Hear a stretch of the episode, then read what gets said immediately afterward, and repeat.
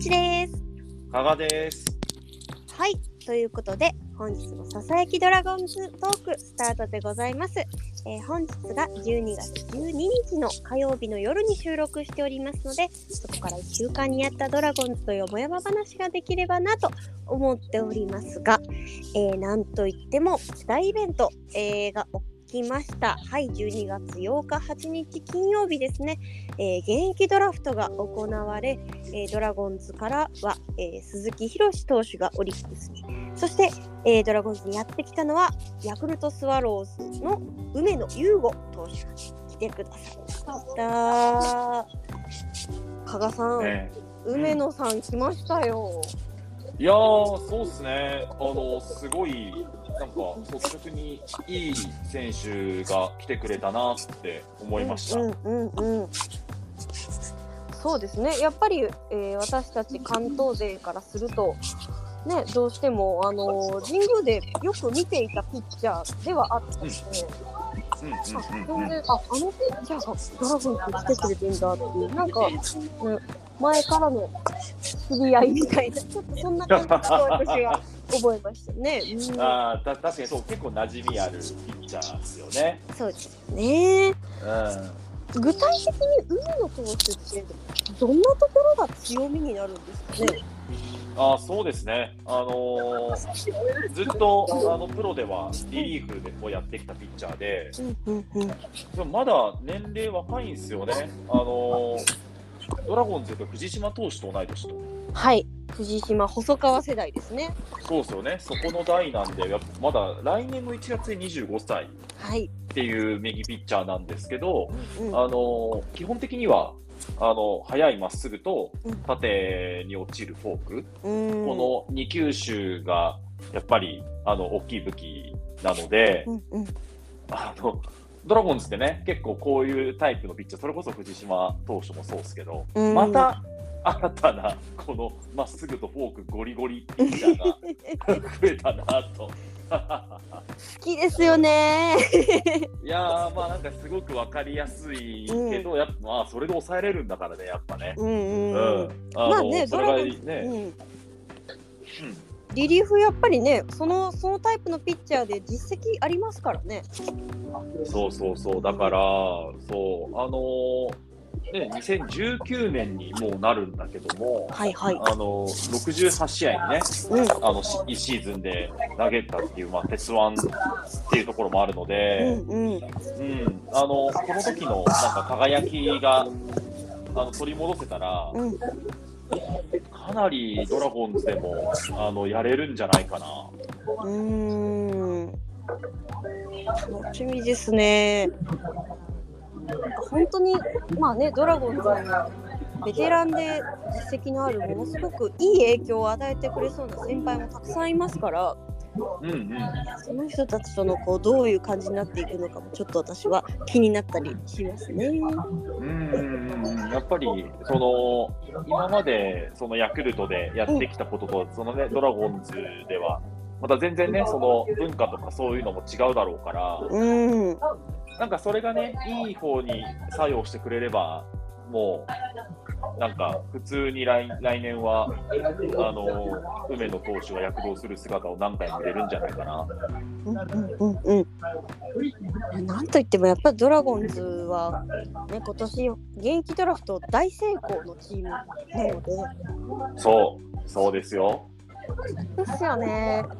うん。まあ、最下位だけどこういういいところもやっぱあるっていうのでいやものすやっぱごく大切なことですよね。うん。ここの、まあね、監督も絡んでるんだろうけど、やっぱ目利きっていうのかな、この選手を取ってくる、うんううんん、これはやっぱ、すごいムーブ起こってるなって思うね、毎回ね。うんうんうんうん。うんうん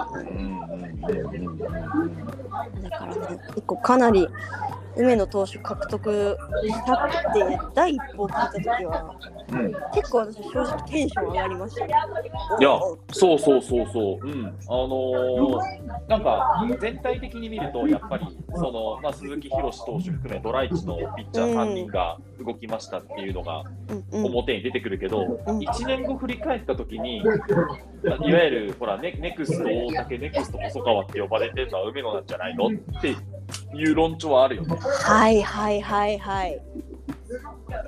うんと思いますね。いやなんかそうね普通に、うんそうそう、体調さえ良ければ普通にやんじゃないかなって気がしてならない。うんうん。バンテリンともね、絶対相性良さそうですよね。ああ、そうそうそう、まさに今、すごいなんか調べてて、梅野投手とかをね、うんうん。あのちょっと専門的な話をさせてもらうと、はい。彼ってあの、いわゆるフライボールピッチャーなんですよ。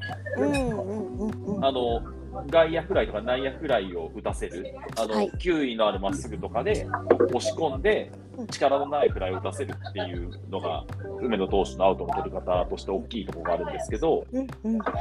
やっぱりそのフライを打たせるってことは、あのちょっとね、球威がなかったりすると、ホームランになるっていうリスクはあるわけですよ。うーん。で、神宮球場ってどういう球場かって、桃地さんもよく知ってるじゃないですか。はい。ねよしょっちゅうホームラン見るじゃない。もう、幾度と見てますね。ね、そう、そういう球場で、そういう環境で梅野投手は頑張ってやってたんだけども、これがバンテリンドームの本拠地になるわけだ。うん。ね、あの今までホームランがあったボールがあの外野フライギリギリで取ってもらえたりとか、うんあのそういうケースが結構増える可能性あるのね。うん。うん、だから、なんか、その環境の変化っていろいろあるけど、この球場が変わるっていうのは、特にこの梅野投手に関しては、すごくいい風に働く気がするんだよね。うんうんうんうんうん。そう、それも含めてなんか、来年普通に活躍してんじゃないの？っていう予想が立てられるなと思ってて。うんうんうんうん。うん、ね、もちろんあの選手自身の技術の向上だったりメンタルの向上っていうのはものすごく大切なことですけどうん。やっぱり野球場が全然違うそれぞれの自覚を持って球場が作られてるっていうのが NPB なので、どうしてもその球場の恩恵だったりそこで環境が変わることによって生まれることっていうのは大きくありそうですよね。そう、そうなんですよ。うん。あのーね、やっぱ半これからは半分がね、シーズンの半分が、この、広い名古屋ドーム、バンテリンドームでプレーすることになるわけだから、一軍に帯同すると。うんうんうんうん。そうそうそうそう。うん。あのーいいんじゃないかな。大期待ですね。大期待っすよ。うんはい。あ、ちょっと遅くなりましたけど、今日あの熊尾さんはお休みですね。はい。二人語りで。はい、二人語りで行ってますけれども。いやー、いいなー。だからね、ちょっとね、また、これでね、あの、98年世代のドラフト、現役ドラフト第1号の細川、君第2号の梅野君とね、うん続いていってほしいなと思うばかりですね。そうね、うん、本当に、そうそうそう、ね、その藤島、細細川っていう、このやっぱ縁のそうそう深い2人が、ね、縁の深い2人がいろいろよくして、夢のにもね、なんか溶け込んでもらえるかなって思ったりしますよね。うんうん。楽しみだなー。うん、楽しみだね。広志投手はどうですか？あオリックスに行ってどんなね、ええ化学反応しそうですか？いや、あのー、広志投手に関しても、僕は良かったなって感想なんですよ。うんうんうんうんうん。あのーそう、これだって、なんて言ったって、やっぱり、ね、三パ・リーグ3連覇中のチームから壊れていくわけよ。うん。そう、あのーね、福良 GM とかがすごい評価して、ね、取ってくれたみたいなコメントも出てるんだけども、うん、あのーどうやら、あのね、広志投手ってご承知の通り、ちょっと、あのね、ピッチングスタイルが変わってきてるじゃないですか。はいはいはい。うん、ボールを動かす側に回ってるんだけども、多分オリックスではまた、あのルーキーイヤーの頃の剛速球戻ってくんじゃない？うんと思って、うんうんうんうんそうもう155キロを連発みたいな、うん。まあ、それぐらいのボールを投げて、やっと一軍があの山崎総一郎、宇田川、うん阿部とか、あの辺りと対等に渡り合えるんじゃないかな。まあ、もしかしたらね、あの由伸投手と幸也投手が抜けた先発の方で考えてる節もあるかもしれないけど、うんうんうん、なんか、あのオリックスの、あのまたこれもね、その球場はちょっとあれだけど、また練習環境とかも変わるから、うん。なんか持ってる、ね、広志投手、まだまだこんなもんじゃないと思うから、ポテンシャルは。うんうんうんなんか才能開花に、なんか一役買う遺跡になるんじゃないかなって思ったよね。そうですよね。なんかねまあドラゴンズにとってそれはやっぱ寂しい気持ちもありますし、うん、あのー今までね広瀬投手がやってくれてたことっていうのがねもしかけるっていうのはものすごくねあのちょっとうん、隙間風が吹く気持ちではあるんですけれども、うん、ね、それこそ私は意外と山岡投手大輔投手はいはね、先発やったり中やったりでちょっとロングもやったりみたいな感じでやってらっしゃるので、い。うん、もしかしたらそういう起用をオリックスだったら柔軟にやっていくのかなとかちょっとあ考えました。あ、うんなるほどね。あのドラゴンズでもいろんなポジションやってくれてたようにね。はい、そう、あのそうだね。まあもうまあ現役ドラフトとはいえやっぱりもう来年ね勝負で。うん、はい、もう本当になんか自分の希望もあるだろうけど、多分それ以上にチームにどうフィットするかっていう方が大事だと思うから、うーん、そうだね、そのチーム事情によってはそうやって、あの今年の山岡投手のように、うん、うん、いろんなところをマルチにこなして、それで一軍の戦力になっていくみたいなね、うん。それは確かに考えられるね。いやーね、あのお互いにいい現役ドラフトだったねと言える未来が来るといいですね。いや、本当よ、そうそう、あのそれは理想はね、みんなあの、どの球団に行った人も幸せになってほしい。うん、これは本当にそう思うね。うん、うん。うん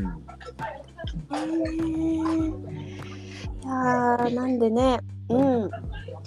まあそんなすごくいい現役ドラフトだな。まあことドラゴンズに関しては。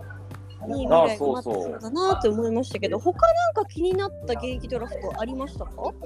あそうですね、僕はあのライオンズからロっていた愛斗選手はちょっとびっくりしましたねう。ーん。やっぱネームバリュー、まあね、一軍でやってたのとかも見てると、あライオンズ愛斗いっちゃうんだみたいな、うんうんっていうのは正直思ったとこうろで。ん。うん、いやーね、ライオンズもなかなか、そのね、どちらかというと打力がちょっとあの心もとない中で、うんうん。うん、まあ一発割と打てるような人が、うん、あ、行くんだみたいな、っうん。ていう驚きはちょっとあったかな。まあ結構チーム事情的には割と思い切った決断なのかなっていうのをちょっと思いましたよね。そうですね、うんまあ多分ライオンズもライオンズで、多分蛭間選手とか、長谷川選手あたりの、多分愛斗選手よりももうちょっと下の世代が台頭してきてたっていうのがあったので、うんうんうん。まあ、そっちの方に舵を切ろうと。っていうのはちょっと感じたよね、うこの、んうん、動きを見てね。うん、うん、そう。そうだね。やっぱね、まあ、年齢みたいなものもね、すごくね、現役ドラフトはね、大切ですからね。そうね、そうね。うん、うん、うん。私が気になったのは、うん。ジャイアント馬場です。おー、阪神から巨人に行った。そうです、そうです。はいはい。ね、そもそも現役ドラフトではあるものの、うん、阪神から巨人ってなかなかやっぱりね、ちょっとイメージがなかった。ああ、そうね。だったんですけどね確かに確かに。うん、これでもまたやっぱりあのジャイアンツはジャイアンツで今年はやっぱり中継ぎの安定感っていうのが一つの課題だったと思うので、そうだね。これはやっぱりちょっとピッチャー王国の阪神からいいの取っ A の取ったわになってるのかなと思ったりああ、そうね。しますね。そう、あのちょうど現役ドラフトの夜に、うんあの阪神の大竹幸太郎投手とちょっと話す機会があって、そうですね。まさに彼もあの現役ドラフト1期生でね、大ブレイクしたじゃないですか。はい。で、ね、ちょうどその馬場さんの移籍の話があって、うん。で、なんか同い年なのかな、馬場投手と大竹投手が。ですね。えー、ばえー、馬場ちゃん行くんすか、もったいないっすね、残念だなみたいなこと言ってて、うん。まあ、もちろんね、仲良かったとかもあるんだろうけど、やっぱりドライチだし、持ってるものは十分ある中で、うんあの今年のタイガースにはまらなかったっていう、うん。本当にそれこそチーム事情で出られなかったんだと思うから、うん。いやー、またちょっと、あれね、あの来年と、東京ドームでちょっとや嫌な思いしそうで、今から怖いなとはね。いやーそうですよね。だからうんね、大勢君がいて、その前に、うん中川さんとかいいろんな方いらっしゃいますけど、うんうんここちょっとまた手強い人になるかなっていうね。そう、そうなのよ。うん、あの、なんかジャイアンツのあの馬場投手を取ったのはすごい明確な意思をうんうんうんね、うん。感じるよね。でまあなんか噂程度ですけど、まあ定か本当かどうかは定かわからないんですけど、指名順は巨人が一番最初だったんですよね。ああ、なんかね、その報道結構出てるよね。うん確かに。だからまあえっと馬場投手を獲得したのが一番最初にね指名権で獲得ってことになってあ。あ、そうそうそう。うんだから、やっぱり、あのリストに入ってる中では、喉から出るほど欲しかったピッチャーなんだろうね。うーんいやそうですよね。ね気持ちはめちゃくちゃ。んでもね、あのうん、広志投手も結構上の方ですからね。まあ噂程度なんですけど、大体うん3番目くらいじゃないかっていうね、話もまあ多出てますね。分そうだよね。うん巨人、阪神、阪神、で、阪でオリックスか。はい、漆原とさんなんで。ね。で、で、オリックス、中日ってことだうよね。ん、だから、うん。だから両方ともやっぱ広志投手も梅野投手もリストの中では上の方で取ってもらえたムー,、うんムーブだったんだね、きっとうね。ん、うんうんうんうんいや、良さそうですね。これは活発というか、まあ2年目なんでまだね、あれなところはありますけど、うんうんなかなか私は現役ドラフトすごくいい制度だなっていうのは今のところ思ってますね。まあね、やっぱ僕ら中日ファンなんでなおさら感じるよね。うーん。いや、もうなかった時代にはちょっと考えられないというか。ちょっと戻りたくもない。うん。ね、もちろん一人出すっていうのはね、寂しいですけど、うん、それ以上のリターンというか、そうそうそうそう。そう選手の可能性を広げてあげることなのかなと思いますね。そうね、性善説で言うとまさにそうだから、それは本当に。うんうんうんうんうんうん。まあ、捉え方次第なとこなんだけどさ、これって、本当うに。ん。そう。そうだね。だからね、あの、来年はぜひ2巡目とかもね、やっていただきたい。うん。そうですね。まあ、あの、一応リストアップしていくのは、えー今年もおそらく2人、リストアップ2人以上、場合によっては、もうリストアップしているんですけれども、まあ、えっと、ド現役ドラフトの指名が行われたのは1巡目だけだったという形だったので、えーそれぞれ各チーム1人だけの、えーまあ、交換のような形になってしまいましたからね。そうですね。うん。まあまあ、なんか3年目もきっとやるでしょうから、そこはまた来年以降っていう感じで、うん。うん。積み重ねていっていただければ。ねうん。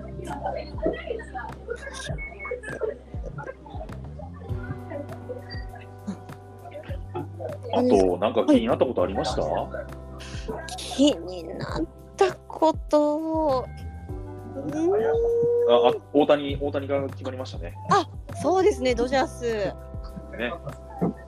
ね。柳優也さんがね、うんそうね、柳さんのユニフォームが全国的にバカ売れするんじゃないかと思ってるんだけど。またそれをあのネタにちゃんとする柳さんはさすがです。いや、なんか普通にあれで放送出てたもんね、そのネタで。そうそうそうびっくりしました。美味しいと思ってんだろうな、うんこれ。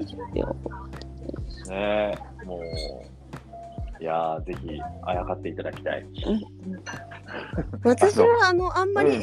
NPB じゃない NPB 専門なんで、うん。メジャーのことはあんまりよく分かってないんですけど、はい、加賀さん的にやっぱ大谷翔平、ドジャース入りっていうのは、はい、フはい。ァーストインパクトどんな感じでした？かあ、やっぱりなって感じ。いあやっぱりななんですか？その心はどんなとこですか？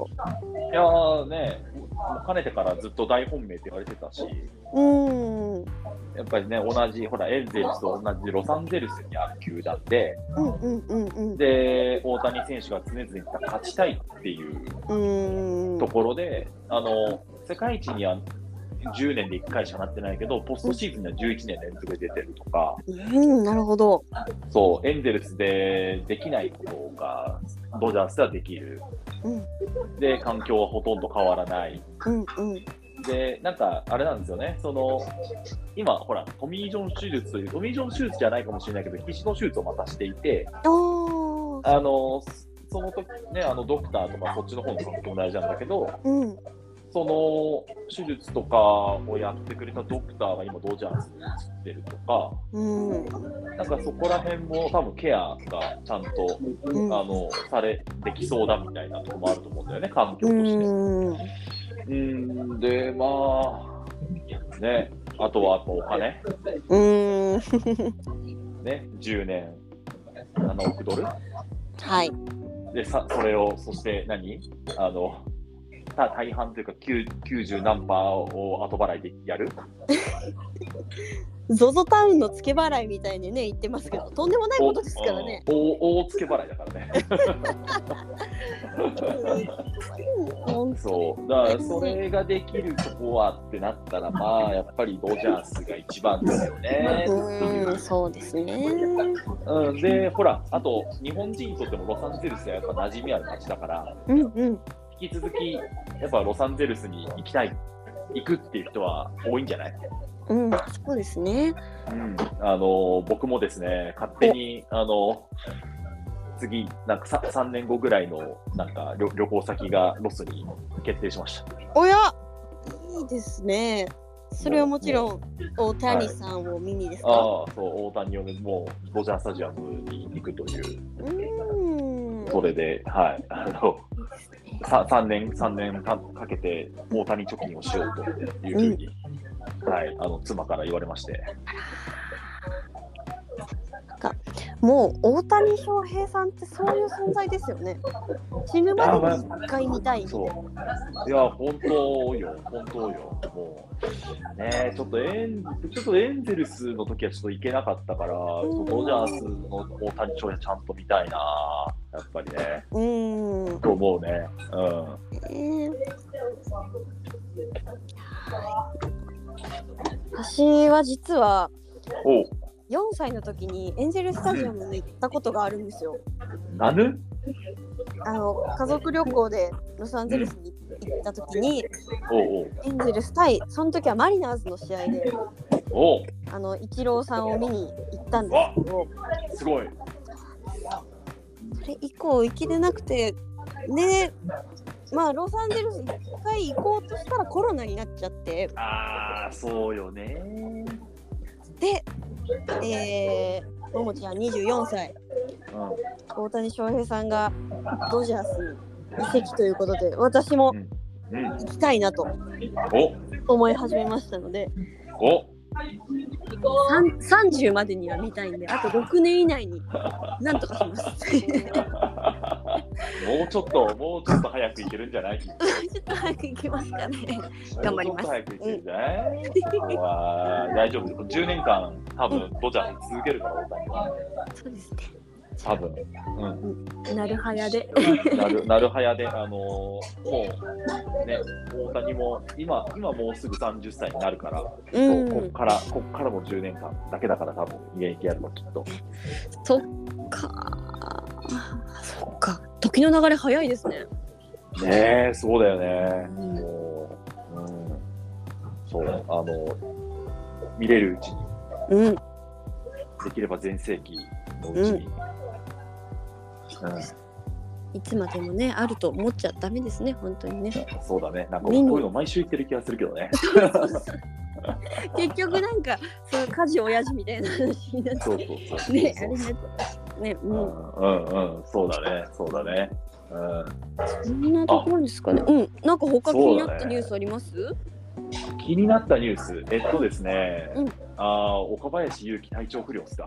ああ心配ですね。まああの今日ね実は一日警察署長をやる予定だったところちょっと発熱で体調不良で欠席されて、そのさらには、えっと、長尾さん主催の NGO トークライブのうん。里林イベントもちょっとあの延期というかね、うん。そういう形になってしまいましたね。そうそうそう、いや、あのーね、先週ちらっと話しましたけど、実はちょちょっと岡林選手を取材する機会がありうんまして、先週の木曜日かな？うん。バトスタじゃなくて今もバトスタって言わないんですよねあれ。あ、そうそう、あれ、ウルトラ？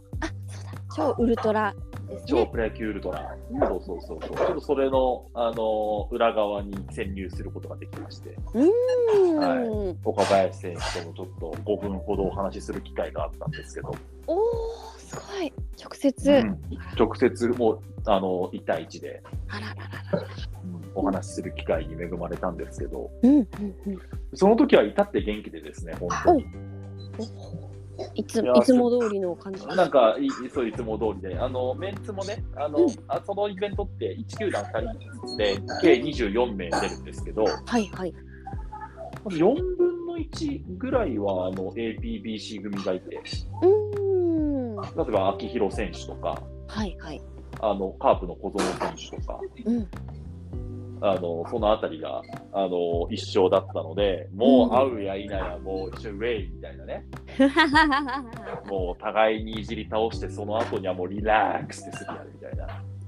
この子ですねやっぱりね。あのね、そうそうや、やんちゃな、やんちゃな男の子の集まりでね、本当に。そうそう、その中で、そう、小林選手とも5分ちょっと話を聞いてて、うんうんうん。いや、なんか、あのー結構ね、やっぱその取材するの難しい選手っていうのは事前に伺っていたので、そうだったんですね。ううんん。なかなかね、そうそうそう、やっぱり急激にこうやってやっぱスターになってるから、やっぱりね、その難しいところもあるんだろうけど、まだ。うん。なんかでもねいい、いい感じに話は聞けたんですよ、実際。全然、なんか、そうそうそうそう、まあ、時々、あの、傍らにいるヒロト投手をいじりにかかってガン無視されるみたいな、多分いつものことなんだろうね、それもね。うなんかヒロトに、ヒロト、あの僕打たないとヒロト怒られるんだよ、みたいな。ヒロトさんに怒られちゃうんで、ちょっと来年はもっと打ちたいと思います、みたいな。ヒロトさんの方がね年下なのに面白いですね。そうそうそう、でもそう、ヒロトさんって言って、うんでも、うんでもヒロトはもう一別もすることなくずっと携帯いじり続けるみたいな。もういいな。独自の雰囲気ですそうね。そうそうそう。でも全然それがなんかあのい嫌な感じじゃない。うん。あまあまあ、いつものことだよみたいなね。うんうん感じでそれもそれでよくて、そうそうそうそうそう。いや、あのね、ちょっとだけその取材の話を一個覚えてるのはあるあるんだけど、あら聞いちゃって大丈夫なんですか？い一個だけなら大丈夫。うん、あのーなんかベストパフォーマンスを教えてくださいっていうのを聞いてもらってたのよ。はいはいはい。質問の一つとして。うんうん今年どんな、どのパフォーマンスが、ベストパフォーマンスなんですか？一番印象に残ってる打席とか、なんかあります？みたいな。うん聞いたら、岡林選手は、あの、守備のことが出ててね。おお守備。うん、覚えてるかな？あの、梅津投手が、あの、白星を挙げた試合、はいあのはいはい9月の25日とかだったと思うんだけど、はい。その時に近本、阪神の近本選手が左中間寄りかな？にフライを打って、岡林選手、ギリギリで取ったんですよ。うんうんうんうんうん。で、それ、取ったと思って、アウトだと思ったら、審判がセーフって言って、フェアになってた。はいそうそうそう、思い出した？思い出してます。もうあの試合は何度もこすってるんで。あ、やっぱり？ました。はい。だよね。あれ、あれだって言ってて、うんそう、あの、いや自分では取ったんですけど、うんやっぱ審判さんがやっていった以上どうなのかわかんないみたいな話をうんしてて、ででもやっぱその一プレー一プレーで特に梅津さんが投げてたんで、うんなんかあの白星が飛ぶとかね、そういうこともあるかもしれないから、なんか守備なんかやっぱちゃんとやらない、改めてちゃんとやんなきゃいけないと思ったし、うん。なんか今年はセンターもやらせてもらってたんで、なんかその責任みたいなものとかもうん。なんか増した気がしてたんで、なんかあのあのプレース印象に残ったんですよねみたいな、ああそうだったんですね。うん、結果アウトになってよかったですけどみたいな、っうんうんうんうん。ていうのを言っていてね、うん。いやほら、てっきりやっぱりなんか、あの連続試合安打の絡みとかさ、うんなんか、それとも開幕戦の三塁打とかさ、はい。なんかそういうのが出てくるかなってちょっと思ってたんだけど、うんうん。ちょっと守備の話で、うん。そうそうそうそう、あのちょっとこっちも面面食らったってことじゃないけど、ちょっとおって思って、うん。これはまだやるなみたいうんうんうん。な、うん、あのセンター、ね、もう不動のセンターだと思うんだけど、うんあの全然満身おごりなし、うんっていう、うん、のを思ってて、そう、まあ、唯一の心配がその体調面だったから、ちょっとその体調不良になって、多分ずあっとね、あの、あの、大阪のイベントの後もなんかメーカーのね、催し出たりとか、うんうん。そういうのもやってる中で練習もしてただろうだろうから、うん。ちょっとね、うん、あの、一回ちゃんと体調直してもらって、万全な状態で、うんそうですねうん、帰ってほしい、帰ってきてほしいな、みたいな、っうんていうのをちょっとね、思ったんだよね、今日。うん。なんかねそういう発言から見てもものすごくちょっと職人肌というか、うんうんうんうん、すごくねあの自分の攻撃面だけじゃなくてなんかそういうプレーをピックアップしてるのはすごく素敵だなと思いましたね本当にね。ね体調をね戻して元に戻していただくのが一番ですね。お忙しいとは思うんですけど、いや、そうそうそうそう、本当にそれだけ、いや、もう、だって、やれるのはもうみんな分かってるから。うんうんうん。そうそうん、もうね、当たり前のように計算されてるようなもう人だからさ、ううん。ね、数ある若手の中でももう突き抜けてるから、はい。やっぱり彼の存在は今、うん。うん、もう本当に、ちょっと体にだけは気をつけていただいて、ね、そのイベントとかもあるけど、うん、そう、元気な姿を僕たちに見せてくれれば、それだけでいいです。うん。もうそればかりを祈っております。おります、本当にね。うん。はい。そうかな？うん。そのぐらいですかね。